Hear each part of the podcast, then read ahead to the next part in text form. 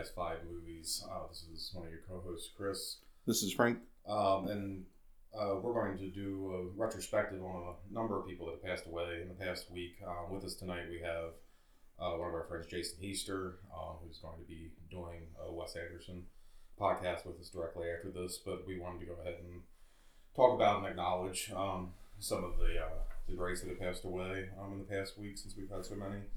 Um, first, uh, we have uh, Nicolas Roeg, um, director, who Frank, do you want to go ahead and talk about him a little bit? Yeah, so Roeg is um easily one of my favorite directors of the '70s, and probably like B tier favorite director of all time. Um, one of the best directors, I think, at capturing like the human element in performances from the actors that he directs. Um, a lot of like dreamlike qualities to his movies. There's a lot of uh, I don't know, like weird, like pseudo superstitious, like supernatural stuff, but a lot of like really strong. I don't know, like realistic performances. Um, some great films like Performance, uh, Walkabout, Don't Look Now, Man Who Fell to Earth, Bad Timing. Um, one of the best children's movies of like the 90s and The Witches, Mhm. which is like a weird departure from his like typical like overtly sexual like strongly adult films. Um, but just like an amazing director, a really great eye for like framing and um, maybe not for everybody. Like I know that there's some some of his movies can be difficult to watch. Um, don't look now like typically ends up on lists of like horror movies you've never seen, but I don't even know if I'd call it a horror movie. Like it's just a sexual family drama with like some weird like supernatural elements to it and a murderous like dwarf. Is that your favorite out of this? um Nah, Walkabout's probably my favorite Okay. Roeg movie. Um I mean I really like all, all of his movies from the 70s um and up until I think Bad Timing is maybe 81. So like everything that he did during that run is is really strong. Um but what Walkabout just for its like I don't know, like the whole man versus nature element of it and coming of age. I don't know. It's just a really great movie. I also love like stuff in deserts and like the outback and it's it's beautifully filmed. There's some really great great scenes in that movie. Um and really the guy hasn't done like a huge amount that I've seen since The Witches. Um but like that run of movies like is is pretty phenomenal. Yeah, looking over his filmography, he didn't have a lot of success. It seemed at all like later in his career, much after The Witches. It seemed. Yeah, I don't. I don't think I've seen anything. Like maybe Puffball, I guess, but I don't know if I even finished it. Um, Where do you Be- think he like? What do you think his legacy is like from a director standpoint?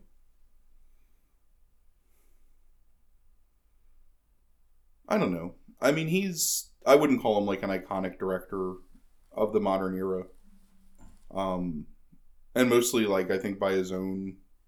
Like I don't know why he didn't make many movies after that run. I mean, it's like six fantastic movies in a row, and then kind of just nothing.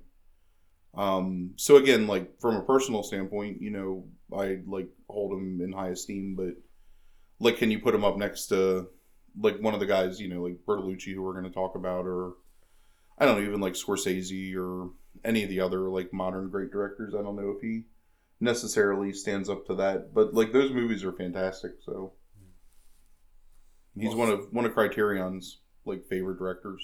Well, since you went ahead and brought up Bertolucci, um, I mean, my exposure to Bertolucci is really just two movies when it comes down to it. Overall, I think. Um, So the Last Emperor and what's Last the other one? Emperor and Last Tango in Paris. Oh yeah, yeah, of course. So, um, although I know I really like, even as a child, like I really loved the Last Emperor. Like, um, that was one of, oddly, that was one of Larry Gasperry's movies, um, that he watched like a good deal of. That you actually enjoyed. Yeah. So, um, That's yeah, my that's my first exposure to Bertolucci. was Last Emperor when I was like maybe 14, 13 or 14. Um, that that movie is amazing and just beautifully filmed. Um, really great juxtapositions of like the lush opulence of you know like the Chinese like royal court to like the the fall of the empire to communism and the way that he like like the the deep like warm hues of like you know like the regal scenes where it's like golds and reds and like warm colors to the like grays and blues and browns of like the camps and stuff. Um and the modern like chinese world when they're basically like i don't know. Like they've been he's I, I, I, excommunicated is not the right word but like basically like removed from power. Um i mean he's done he has some other like really fantastic movies like uh the conformist is an amazing movie. Spider Stratagem is really good. Um i'm not a huge fan of last tango like it's okay but i think that maybe last tango was too too overhyped to me before i saw it where like i just had way too high of expectations. Um after Last Emperor, like I like Sheltering Sky, and I thought The Dreamers was decent. Um, but I'm not a huge fan of like Little Bu- Little Buddha or Stealing Beauty. I for, I forgot that he did The Dreamers. I, I don't like that movie at all. Yeah, I mean it's it's uncomfortable for me to watch, but it's like pretty, I think. But like not like the greatest movie. I mean, really, Last Emperor, in my opinion, is the last great movie of his career and maybe I don't know, like his masterpiece. Um, but again, like content or um, conformist and Spider Stratagem are also like really fantastic films. I like those movies a lot. Yeah, have you? I don't know if you've read any um, obituaries or anything, or like seen any discussion of Bertolucci. Have you seen much come up about um, him in reference to Me Too at all? Like with um, Last Tango in Paris No, and the controversy over that. uh-uh. Do you know about the controversy about that? I don't. Oh. Um, yeah, like he apparently the main actress, what's her name, Schneider, I think, in that movie. Um, there's a there's a rape scene. I don't know if you remember that, like uh, like an anal rape scene Mhm. in that, and um, apparently like she was aware of the violence, but there's butter used in the scene. If you remember, and apparently she was not made aware like of that whatsoever, and she ended up after that movie came out, like um, spiraling out of control and becoming a drug addict and all these other things, and Mm. then became a woman's rights activist and um, like cleaned her life up. But like ever since, like he was like censured or something like Really? over there. Yeah, and like the film was like you know wasn't released and all that kind of stuff. So there's like a lot of controversy, and I I saw like one obituary that made reference to that, but I thought that there would be more um, of that considering um, some of his content, you know, and stuff like that in some of his movies um, that would be made of it. Yeah, I mean, I know there's a lot of like unconventional and uncomfortable techniques used by directors for like a long time Mm. in order to try and like force performances out of their actors that would obviously not be acceptable today. That just like during that time, I guess people just kind of allowed, but that's that, that that's pretty extreme. Yeah. Um, yeah, I mean, a lot of people like Kubrick, obviously, with you know Yeah. things like The Shining and stuff like that. Have always Right, basically breaking Ryan O'Neal for Barry Lyndon. right, right, yeah. Um, Not that that's as terrible as like, you know, butter and anal rape, but right. Uh, I, yeah, I think Butter and Anal rape probably wins. yeah, Uh, yeah. Um, we also had uh, Ricky Jay uh, pass away, um, stage musician and um, known for David Mamet movies, uh, Paul Thomas Anderson movies that Yeah. um, he starred in a lot. Um, I um, he's probably the person I just know the most because he's an actor, like you know that I'm Right. most familiar with, you know, in terms of seeing interviews with him and stuff like that. And um, I always thought that like you know he's really talented for the roles that he Sure. took. You know, it was like it was very specific casting. He he sort of yeah sort of plays the same role in every movie that he's in. He kind of just is like Ricky Jay. Yeah, But um, one of my favorite parts of Boogie Nights is his like fastidious director, like to the um, uh, what is his name? What's Jack Jack Horner movies? mm-hmm. Like the guy that's like, we're making a real film here, Jack. Like you know, and it's just Yeah. that that deadpan, like almost like sardonic Um, one of my favorite, like I, I, I like him a lot in the Mamet stuff. Um, we were just talking earlier tonight um, about the hom- homicide movie Mm-hmm. by Mamet, um, Yeah. where he plays like a really good role. Um, plays off of Joe Mantegna really well. Right. Um, I'll be honest with you, like I've seen some of his magic specials, and Mm-hmm. I actually prefer him. Like he is an amazing entertainer as like a close up magician, and the way that he like. I can't remember what it was called. There's like a series where he like shows like magic tricks and shows like card tricks and um one of those things where it's like an intimate setting and he's like brings people out of the audience but just like ridiculously talented at like close up magic, which is always something I enjoy like watching people do because I have no talent for it whatsoever.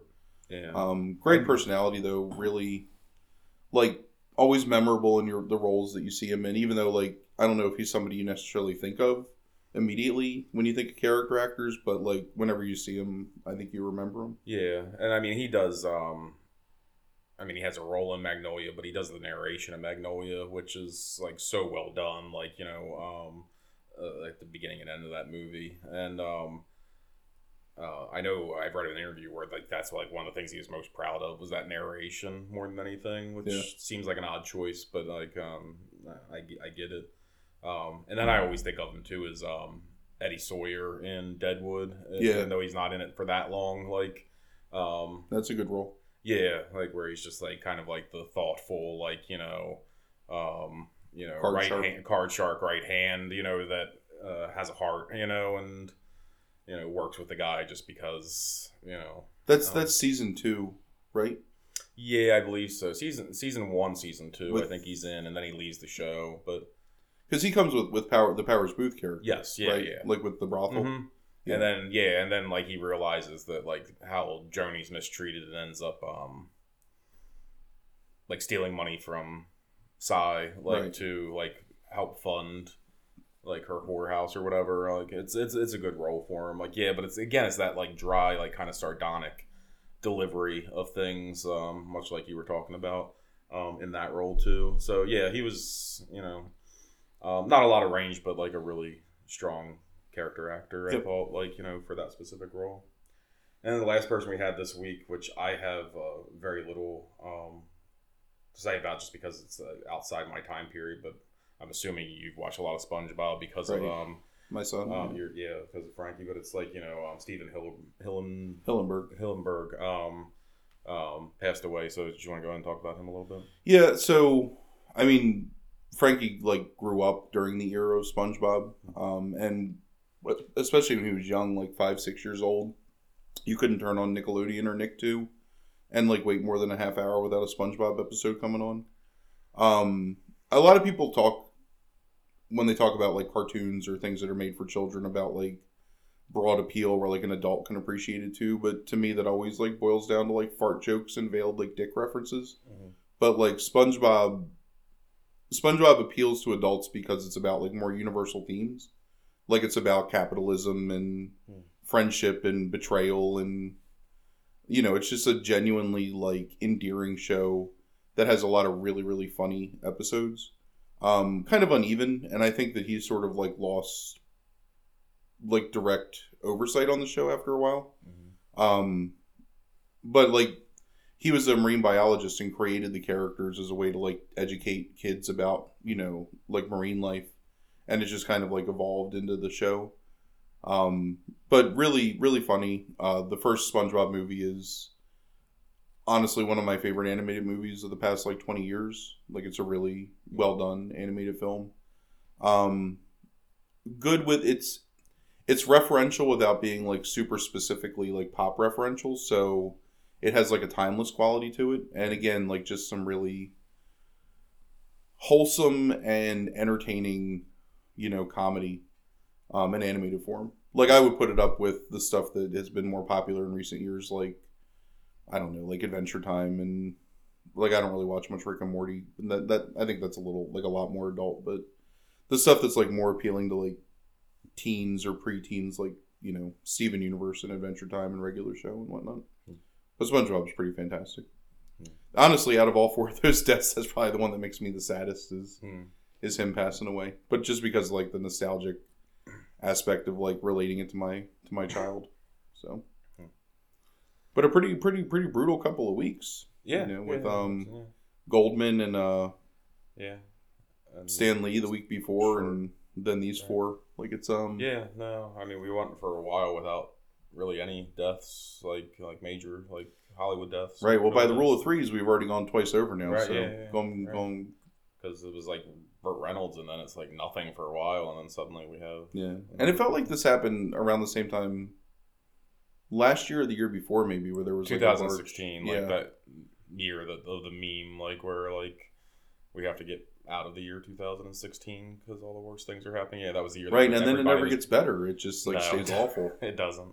Well, we're getting to an age now where um We're all just gonna die. It's fine. right. It's- uh, and it's like, and we're all these people that we've gr- grown up with are just going to start dying, Yeah. um, you know, for the rest of our lives, and I mean, the good thing is we'll just be following them through like some kind of worldwide apocalypse. So right, it's cool. yeah, I mean, as long Um, as like the internet still functions, sure. you can play video games and watch Netflix until the day I die, soiling myself and poisoned by radiation from Russian bombs. um, Spoiler alert.